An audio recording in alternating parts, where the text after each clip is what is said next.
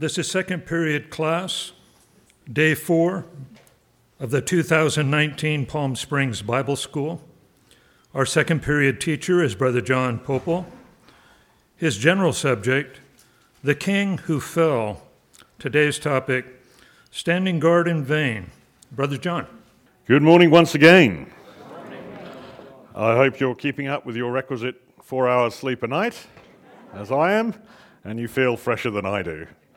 But where are we? We're, we're looking at the song, of course, this week. And, and the song is, is a real mystery, and it's been a mystery for a long time. And I'm, I'm excited to suggest to you some ideas which I think help unlock that mystery. Uh, there's many mysteries in the scripture. Uh, I still find Revelation largely opaque. Um, some mysteries, of course, we will never solve. Some things will just remain a mystery and will offer no solution at any time it doesn't really matter how many people work on the problem uh, Brother Randy, Brother Chris, Brother Jeff. I think I missed the next six uh, fire service, ambulance. Some things just never have a solution. But luckily, the song might. And that's where we left off yesterday, isn't it? With a bit of a mystery. He is, uh, King Solomon has come to the palace of his beloved and he's beating on the door to come in and and she's finally got up and, and opened the door, and he's not there. And we're wondering, well, where did he go and, and why did he leave at all? Uh, now, of course, if you're expecting me to supply the answer, of course, I don't have any access to any information that you don't already have.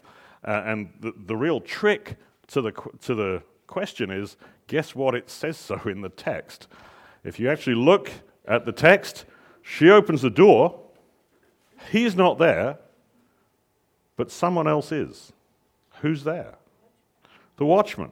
The watchmen are there. Now, how does that answer the question? Doesn't fully answer the question yet. And, and before we fully answer the question, let's just back up a step and consider the watchman as a, as a general concept of Scripture. The chapter uh, about which we'll learn most uh, in The Watchman is going to be Ezekiel 33. I think you probably already know that, and explains the duties of the watchman. It's to protect the city, of course. And, and the duties are sufficiently important, that sort of federal position is so important that their lives are on the line. If they fail to sound a warning when they should, and someone dies as a consequence of an attack that was not reported, then the watchman is deserving to die. They are the protectors of a city they are obligated to defend. Anyone who dies as a consequence of their negligence, their life is forfeit. It's a big deal. Now, Ezekiel 33 is the, the most uh, comprehensive description of the watchman's task. It's pretty much what I just said, but it's not the first mention of watchmen in the scripture. The first mention of watchmen in the scripture was written, who do you think wrote it? Maximum irony in the answer. Excellent. Jeff knows how this works. Exactly, and it is. It's actually Psalm 127, which is a, a song of ascents written by Solomon. And he says this Unless the Lord builds the house, its builders labor in vain. Unless the Lord watches over the city, the watchmen stand guard in vain. They're wasting their time unless the city is worshipping God. But who's going to determine whether or not the capital city worships God? It's going to be down to the king and the precedent that he sets. So if the king has turned away from God and is chasing hedonism or fleshly delights or whatsoever, then all the watchmen are standing guard in vain. Solomon himself has once said so, and those words are about to come back to bite him, because that's exactly what we're going to see happen. The watchmen have no power if the king is ungodly and leads worship astray from worshipping the Lord. Now, the watchman and the bride already have some history. They've met once already. They meet twice in the song. They've met once already in chapter 3. Let's just refresh our memories uh, as to how that goes. All night long, says the bride, on my bed, I looked for the one my heart loves. I couldn't find him. I will get up now and go about the city, through its streets and squares. The watchmen found me as they made their rounds in the city. Have you seen the one my heart loves? Scarcely had I passed them when I found him. Okay?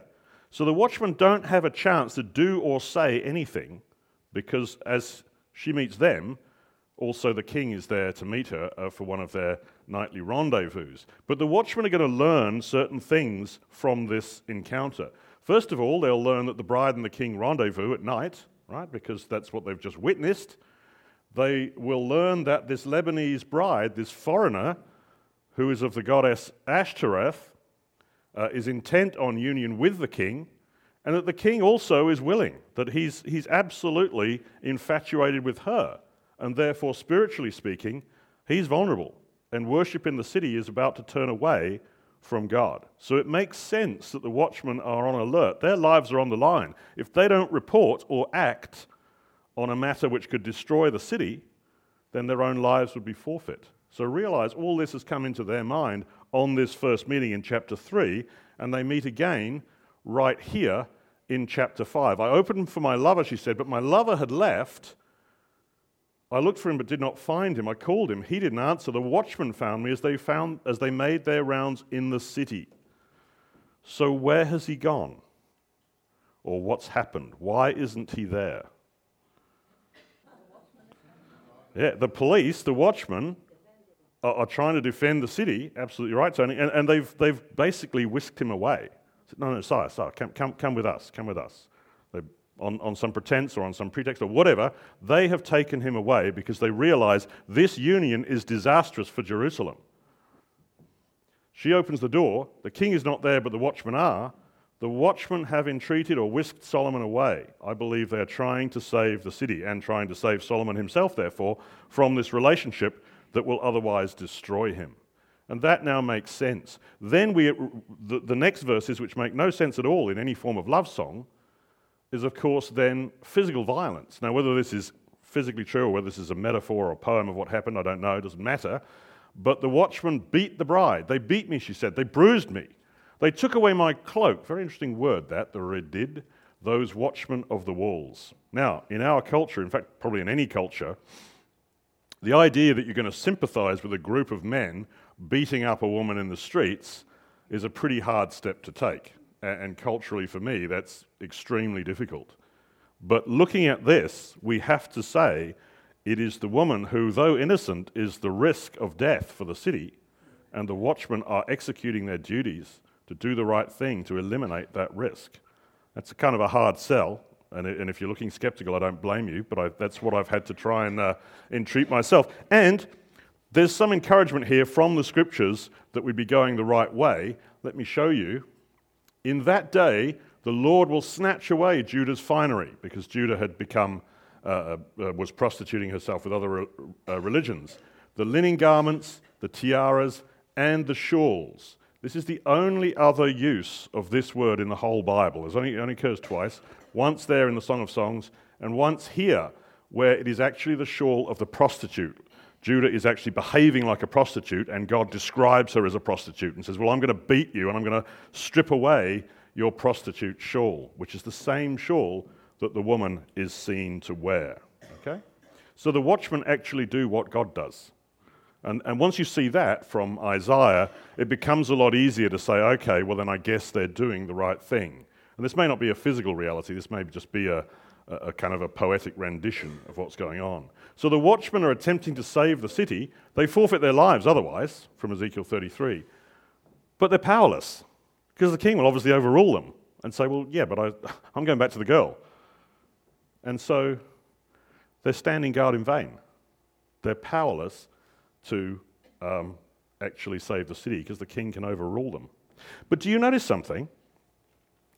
There's no punishment, is there, from the king? I mean, if, if they've actually beaten up his beloved, let's say, let, us anoint uh, King Shane here um, and, and, make him all powerful, okay? And as an Australian, he probably thinks that anyway, but he, we'll make him an all powerful ruler in the land.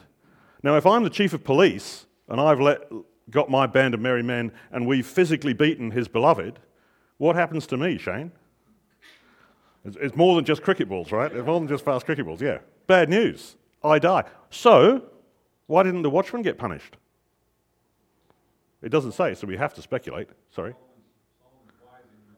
Yeah, I believe that's true. It's only a speculation, but I agree with you. At the end of the day, Solomon deep down knows I shouldn't be doing this. And so you've just got this kind of awkward silence. The chief of police has, you know, just been beating the bride, um, but he's not going to get punished. The watchmen are not punished by Solomon. He can't actually justify the union. He knows the watchmen were doing the right thing and that he's not. So you just have this awkward, no consequence relationship uh, after this incident takes place. Remember, of course, there were 60 warriors, 60 watchmen, if you like, and there were 60 queens, 60 brides. She wasn't the only one, but the song is trying to show us this was the terrors of the night, the girls by whom he was infatuated, and spiritually who would cause his downfall and his disaster. We've seen that slide before.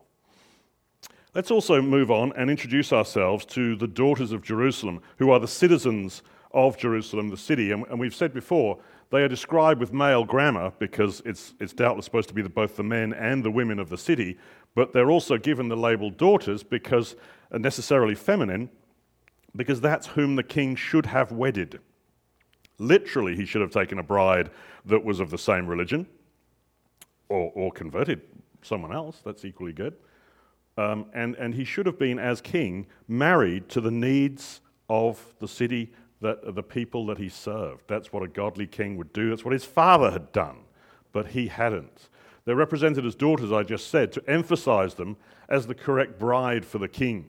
So we can anticipate, therefore, that there will be a hostile relationship, uh, not a friendly relationship, between the daughters of Jerusalem, who, who, who should have been the bride of the king, or the brides of the king, and the brides, particularly this bride, that he has chosen instead. Do we see that? You can have chapter 5 and, and whatnot open in front of you if you want, but I'll put the, the verses up here on the, uh, on the screen. Now, this is the bride speaking. I adjure you, O daughters of Jerusalem, if you find my beloved as to what you'll tell him, for I am lovesick. Now, you notice that verb, and, and all of the modern versions kind of cop out by having some sort of more diluted form. That's an adjure, an adjuration. Where have we met that before? With Christ. With Christ. In what context, Marco? You're quite right. That's right. And he was being silent, so it was actually illegal for them to do this, but they adjured him, which meant that he had to answer by oath. It is when you compel someone to give an oath, which was uh, available in the Jewish system. So here's my point you don't adjure your friends, right? It's a hostile relationship automatic, automatically if you're saying, I compel you to tell an oath. And clearly, she wants to control the conversation. Like, what are you saying about me to the king? I'm in love with him. Don't tell him anything else. I am in love with him. And adjure is to compel an oath when not freely given. This dynamic is hostile. And then, uh, in response, do you notice what the daughters say in chapter, the very next verse? What kind of, of beloved is your beloved that you thus adjure us? In other words, how would we translate that into modern speech? You don't have the right, or, or I'd put it this way who do you think you are? Right? Who do you think you are that you can compel us to give an oath as to what we're going to say to the king, our king, thank you very much? We're the citizens of Jerusalem. Who do you think you are? And so she replies in a way kind of innocently, and she replies with this big long description of how beautiful she finds him. And then at the very end, the verse says, she caps it off by saying, This is my lover. This is my friend, O daughters of Jerusalem. So, how do you translate that into modern language? I like it. Yeah, that's what I saw. Back off.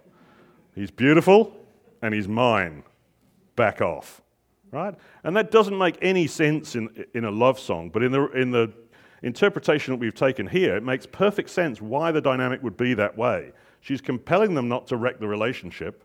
They're not they're completely unhappy that she, she's asserting this authority that they don't think she should have. And she says, Well, yeah, well, either way, at the end of the day, he's mine. Get lost. Okay? So it's, it is the hostile relationship we would have anticipated. In fact, here's a, a, verse that must be important because it shows up three times in chapters 2, 3, and 8. Daughters of Jerusalem, I adjure you by the gazelles and the does of the field. We looked at that before, swearing an oath by the gazelles because there's no recognition of God. Do not arouse or awaken love until it so desires. So, what does that actually mean? The traditional reading of that says, don't start love before it is ready. And that's good advice in any event, but I don't think that's what, that's what the verse is actually saying. I think this arouse or awaken, awaken, particularly the Hebraists tell us, is to do with interrupting, right? Don't interrupt, awaken something, don't interrupt something that's going on. Do not disturb our love, or do not disturb, do not awaken us from uh, our activities. That's what she's actually telling repeatedly, telling the daughters of Jerusalem. Do not break up our relationship, do not break up our relationship, or even literally more physically, do not disturb our lovemaking. The bride is aware that the king of Jerusalem is mesmerized by her, and she's adjuring the citizens of Jerusalem not to disrupt them, not to split them up. That's what this uh, will actually come out to mean. There's some evidence for this because it occurs in 2 7, 3 5, and 8 4. And the evidence supporting that is to look at the verse before. And in each case, in 2 6, 3 4, 8 3, you'll see um, the beginnings of the description of uh, a sexual scene. For each oath, the verse before speaks of the onset of an intimate encounter. Two of them are identical. His left arm is under my head, and his right arm is coming round to embrace me. Uh, and the middle one is different, but it's still, when I found him whom my soul loves, I held on to him and would not let him go until I brought him to my mother's house and into the room of her who conceived me, which sounds like he's going home for tea and biscuits and cucumber sandwiches with, with the family, but it actually has a very different rendition in Hebrew, which I'll happily explain to you privately if you ask me. Uh, it's pretty R rated, but uh, uh, I'll just leave that one there. So, see, uh, even I have boundaries. Astonishing, isn't it? Daughters of Jerusalem, then, in summary, what do we find? The bride adjures the daughters to disclose comments to Solomon that she, she loves him. In other words, she's trying to control the conversation. There's a hostile relationship between the bride and the daughters. It's competitive over wanting the attentions of the king, the daughters of Jerusalem, for the godly reasons that they're supposed to be led by him to God. Uh, and of course, he's pursuing her instead, meaning the watchmen are, uh, are just don't have any power to do anything useful. And the bride adjures the daughters three times not to disrupt the relationship, whether in terms of their physical activity or in terms of actually destroying the relationship per se. So that's all uh, we have learned. It's all fitting in with the, with the interpretation that we have. We looked at the major symbols. You remember that yesterday? We saw beauty. We saw that the song is constructed with lilies, myrrh, doves, and gardens and vineyards. And we saw that that meant the, the symbols translated by the Bible itself were beauty, death, a new path, and a fertile woman which fit very well as an independent proof with our assertion that this, uh, this book is describing Solomon's deadly new path chasing beautiful women. That's the major symbols that show up ma- many times. We looked at those. But even in the minor symbols, in the, in the little symbols that just show up once or, or maybe twice, we can see uh, the same dynamic. Let's have a look at them. For example, a mare among stallions. I liken you, my darling, to a mare among Pharaoh's chariot horses. We've looked at that verse before. Uh, and we've seen that that's helpful. It, it, helps us identify the male character as Solomon because he's the one who knew about Egyptian horses. But actually, now look at what the verse says. If you've got Pharaoh's chariot horses, which are stallions, and you stick a mare in the middle, what do you think happens?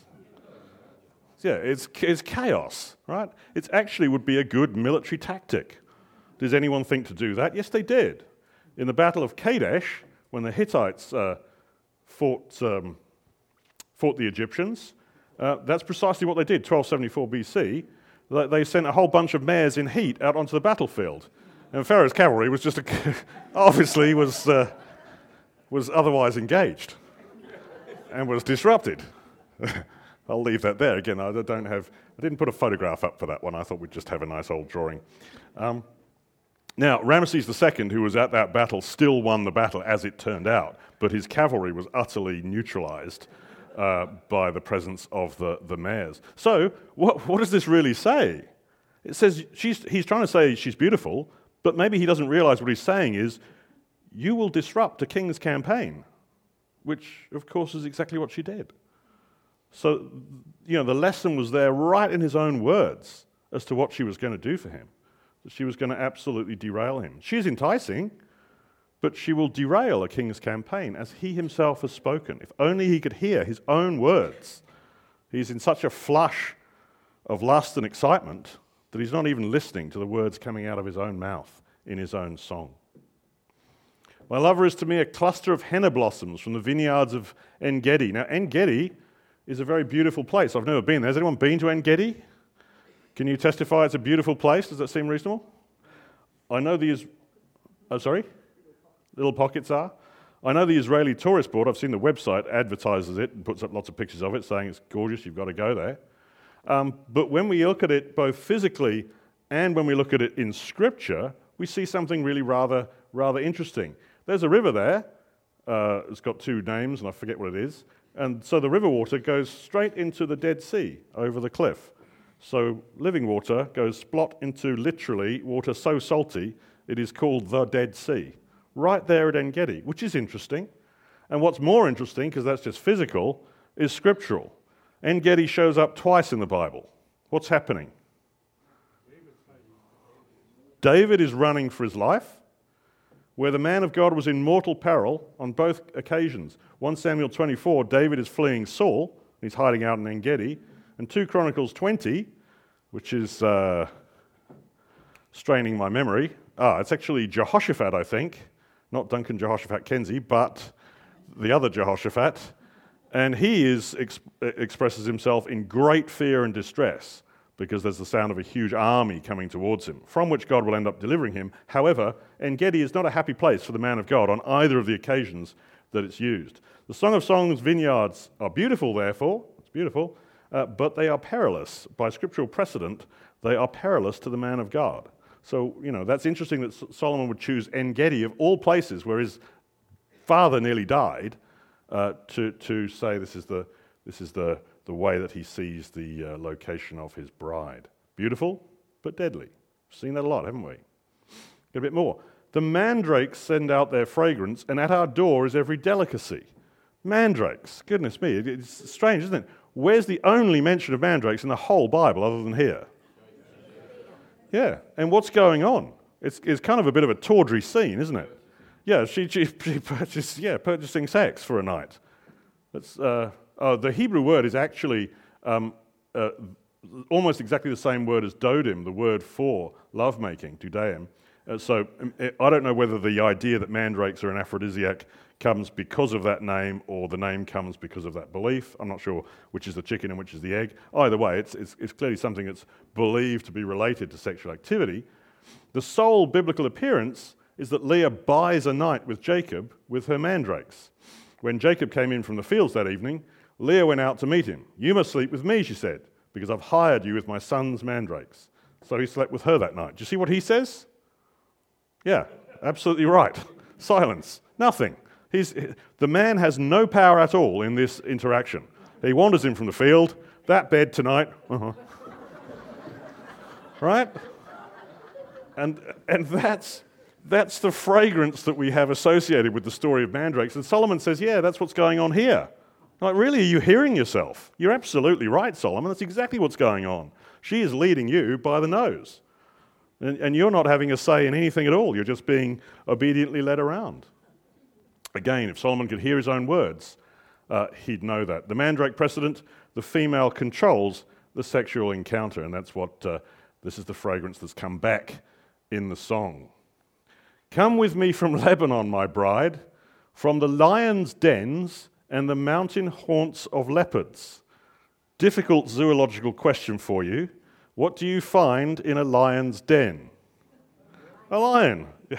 The occasional misplaced prophet, okay, but generally, it's lions. What do you find in a haunt of leopards? It's not difficult, is it? And, and, how strange that he's saying, this is, this is your home, this is where you come from. Make haste, my beloved, she says. This is the closing verse. Uh, and be like a gazelle or like a young stag. Okay, great. He's a gazelle or a young stag. She's a lion or a leopard. Can you, can you think of a picture that has those two together? Well, that's the, that's the picture before. yeah. yeah, that's right. That's the earlier, just about PG picture beforehand, okay? She's the leopard, he's the gazelle or the young stag. And he's saying this, and she's saying this. They just listen to themselves. She's the predator, not intentionally. She loves him. But this relationship is ultimately predatory, and he's the prey. Repeated emphasis from En Gedi, from the mandrakes, from the leopards and the lions and the gazelles and the stags, repeated emphasis that she's deadly. I belong to my lover, his desire is for me. You might say, oh, come on, don't, don't, don't try and turn that one sour.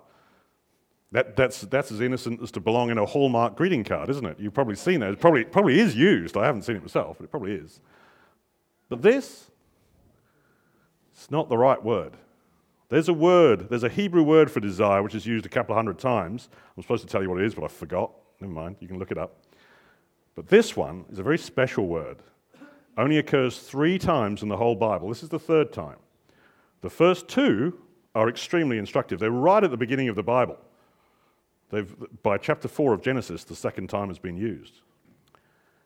And it's an interesting desire because it's the desire, it can be the desire of a man for a woman or of a beast to devour its prey. Let me show you the uses. God is speaking. If you do what is right, Cain, will you not be accepted? But if you do not do what is right, sin is crouching at your door. It desires to have you, but you must master it. This is the desire that sin has for Cain. What is the relationship that sin wants with Cain? It's not dinner and a movie, okay? Sin is not going to romance Cain. Sin is desiring to consume and kill Cain. So, whichever way it's pointing, she's still saying this is the desire that we have in our relationship. The other one is even earlier. God is uh, talking to Eve, cursing Eve, notice. I will greatly increase your pain in childbearing, and your desire will be for your husband. That sounds like a fun relationship, doesn't it? And he will rule over you. In other words, because of your desire, your husband will have power over you. Okay? So what's she saying? She's saying, aha, Genesis 3, oh, I've turned it around. I don't think she knows enough of the Bible to say that, but that's essentially what the song is saying. You think he's going to rule over me because of my female teshuqah desire? Ah, I know, it's the other way around now. Oops. She says, I've reversed this. He has the desire in such a way that now I will rule over him. And it's all there in the song. it's right in front of our eyes. I'm not, I'm not this isn't something I've said. This is something right out of the verse. It's absolutely beautiful. Uh, deadly beautiful. It's a deadly beauty, but it's still beautiful to see that this contract that God has constructed between man and woman, and she, the bride, says, Yeah, and I've turned it right around. you know, I'm not much to interpret here. Our love is as strong as death, its jealousy unyielding as the grave. Do you write that to your beloved? That one probably doesn't appear in a Hallmark greeting card anywhere, does it? You know, it's not in a Valentine's Day card. It's, I mean, I, I get it's the strength of death which is, which is being spoken of, but the point is, why would you pick such an analogy? Our love is as strong as the grave, my dear. Oh, great. Yeah, thanks. Thanks for that. But that's what it says, and it's pretty simple. Repeated emphasis this love will be deadly. So, whether it's the mares in Egypt or the language we've seen used of her walking the streets, the leopard, the gazelles, the prostitute shawl, the, the predatory desire, 60 warriors for 60 queens, all around us, we are actually being bombarded. If we just pay attention to the text, we're actually being bombarded with exactly the same theme every time. There are subtle infusions of deadly concepts throughout this song. Once you realize, once you see one, you see 10, and you see them all. And it's, it's beautiful to see the song just coming out of the text uh, in its own terms and seeing it as such. So I'm very excited about uh, things like this. There's only one more uh, set of characters in the song, and that's the witnesses. They don't say a lot, but they're commenting here Come back, come back, O Shulamite. Come back, come back, that we may gaze on you. And this is speaking of the bride. Why would you gaze on the Shulamite as on the dance of Mahanaim? I remember when I first read that and I was trying to interpret the song, and I, I literally laughed out loud. I said, ha, I'll never understand that. Never mind, you know, because you don't have to interpret every single verse. I can't. But astonishingly, I now find myself in a situation where I believe, I could well be deluded, but I believe that I understand what this is, what this comment means. Uh, now, because the normal rules of exposition don't apply, because you say, Shulamite, great, I'll look it up. Where else is it in the Bible? Oh, it's one other place. Great. Oh, it's the same verse. Oops. And that's it. And that's all you've got. Dance of Mahanaim? No chance. That's it. Mahanaim, yes, you've got that in various places, and we'll use that, but we don't have a dance of Mahanaim anywhere. I don't really know what that is, but we'll see. We'll see what we can do. Let's take the first couplet. Come back, come back, O Shulamite. Come back, come back, that we may gaze on you.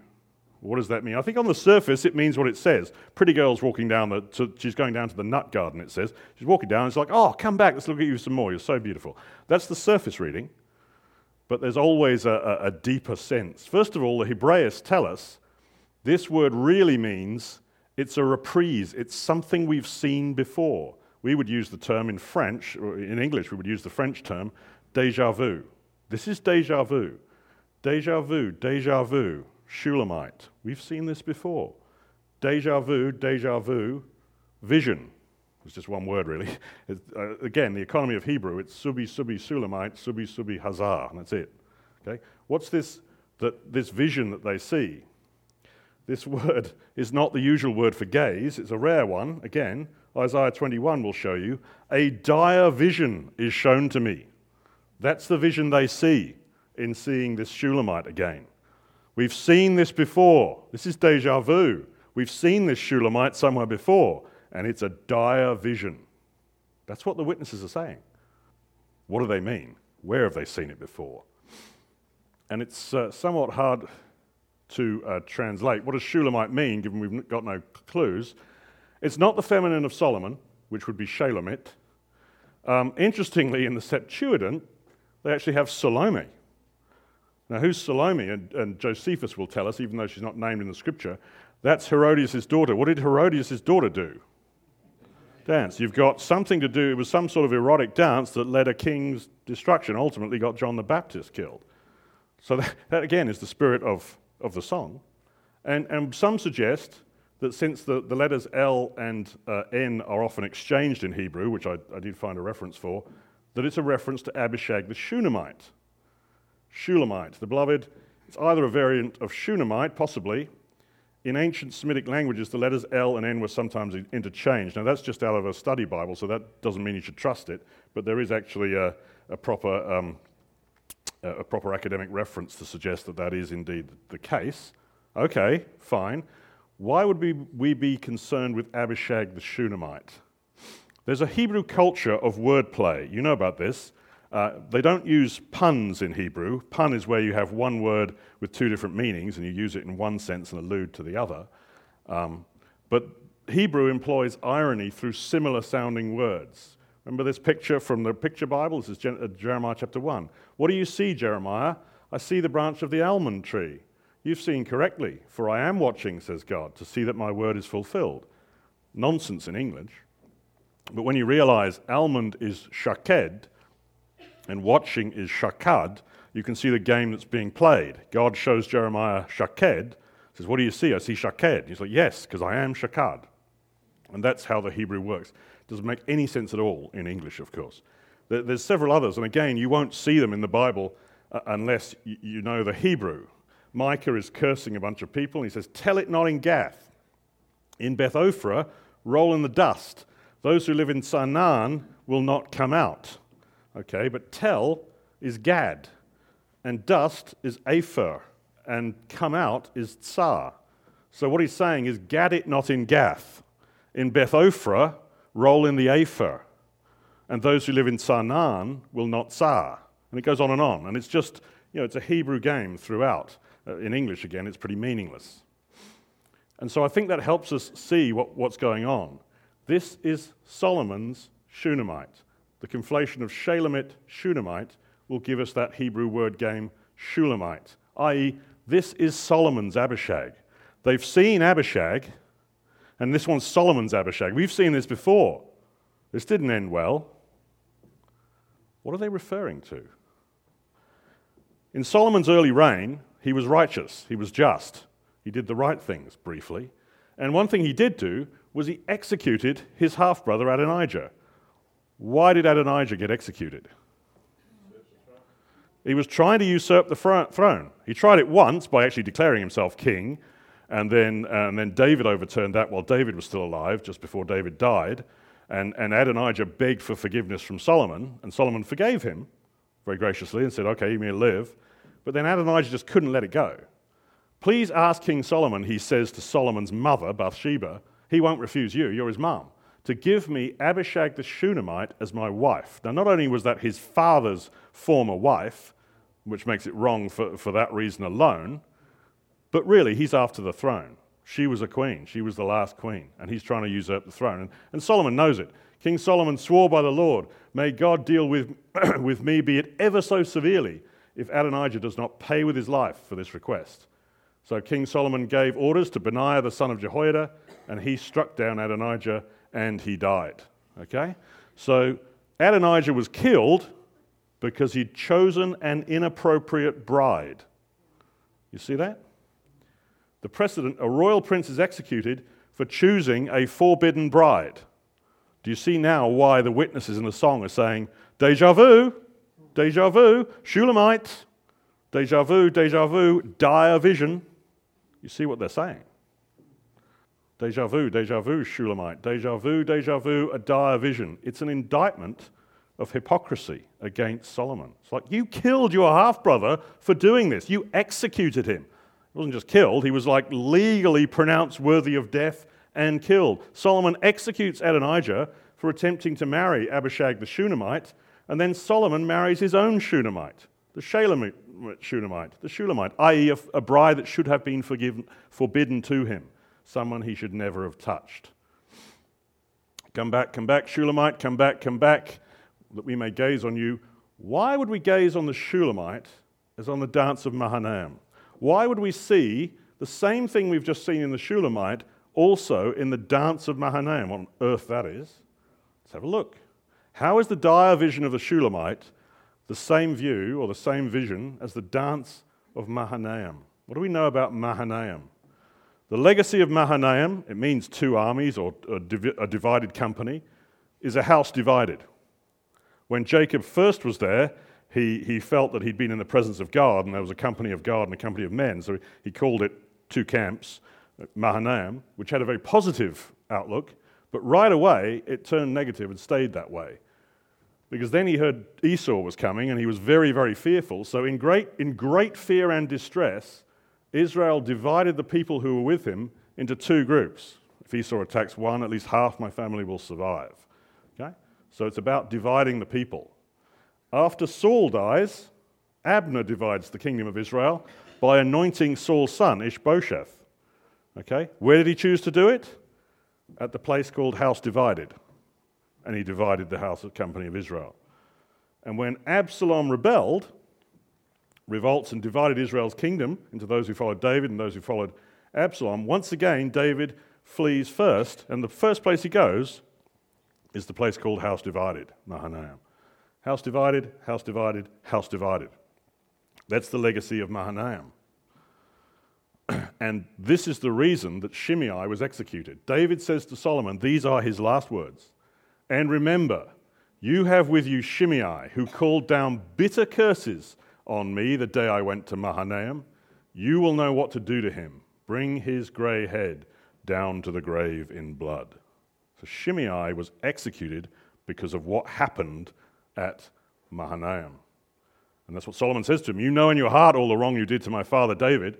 Then the king gave the order to Benaiah the son of Jehoiada, and he went out and struck Shimei down and killed him. So another execution. For the bloodier scenes, we use Lego. It's a little, little bit more palatable. What happened? Shimei's death sentence came at Mahanaim. This is Mahanaim, the road to Mahanaim. Shimei pelted David and all the king's officials with stones. So David and his men continued along the road while Shimei was going along the hillside opposite, cursing as he went and throwing stones at him and showering him with dirt. So much so that the warriors with David were much incensed. Do you remember Abishai? His best quote in the whole Bible, in my opinion. Why should this dead dog curse my lord the king? Let me go over, I pray thee, and take off his head. And uh, David let Shimei live for his whole, for the whole rest of his life. But I think he felt that Solomon wasn't going to be wise enough wasn't going to be shrewd enough to be able to control people like Joab, to control people like Shimei, and said, okay, time no longer. You haven't repented. You need to be executed. I wonder whether Mahanaim, Israel's house divided, it was all about dividing the house of Israel. And that's what Solomon has done. Because now he's gone off and married the woman who belongs to Ashtoreth, goddess of the Lebanese. And it's divided from Yahweh. Okay? I wonder, David's fleeing retinue, dodging the rocks that are constantly being pelted. I wonder if that's what they refer to, ironically, as the dance of Mahanaim. I don't know. I don't have anything else. It's interesting to think about. They didn't, certainly didn't stand still or walk in a straight line. They'd have been tagged, worse than the, uh, worse than the English batsmen. You'll see them, you'll see them dance around. They, they often, that's what, what do, they, what do they call it? Chin music. That's it. When you bounce the ball so hard it comes zooming up at the batsman's head. A little bit of chin music for you to dance to, is what they say. And that's what's going on here, and worse. Rocks hurled at them, so they would have been dancing around. It's an indictment of hypocrisy. Solomon has denigrated David's throne and divided Israel, Mahanaim, by marrying the Shulamite beauty. He's done what Shimei did. And so what we're seeing is that this is a double indictment of hypocrisy. Shunammite was the forbidden bride which Prince Adonijah improperly tried to marry. Solomon executed Adonijah for his crime. Mahanaim was where the kingdom was divided by Absalom, by Absalom's rebellion, and the throne was abused by Shimei's attack and pelting with rocks. Solomon executed Shimei for his crime. And then Solomon did both of them. Solomon duplicates the crimes of Adonijah and of Shimei. And I think that's what the witnesses are saying. Deja vu, deja vu. This is the Shunammite again, only Solomon's Shunammite, the Shalemite Shunammite. Deja vu, deja vu, dire vision. And why would we see the same dire vision in the Shulamite as we see in the dance of Mahanaim? How can you righteously execute men for committing the crimes that you then go on to commit? Adonijah tried to marry how many improper brides? One. How many improper brides did Solomon have? He committed the sin of Adonijah 1,000 times. And yet he's not going to execute himself. That's why the witnesses speak. And that brings us, I'm on time. like a, exactly, 12 noon. And uh, we've actually pretty much finished the Song of Solomon, but the, the last class I think is certainly my favorite because we're going to start seeing the song as it belongs in the broader pattern of Scripture. And there are much bigger patterns to appreciate. So I sincerely hope you can be here tomorrow when we look at the last stage called Here There Be Giants. Thank you.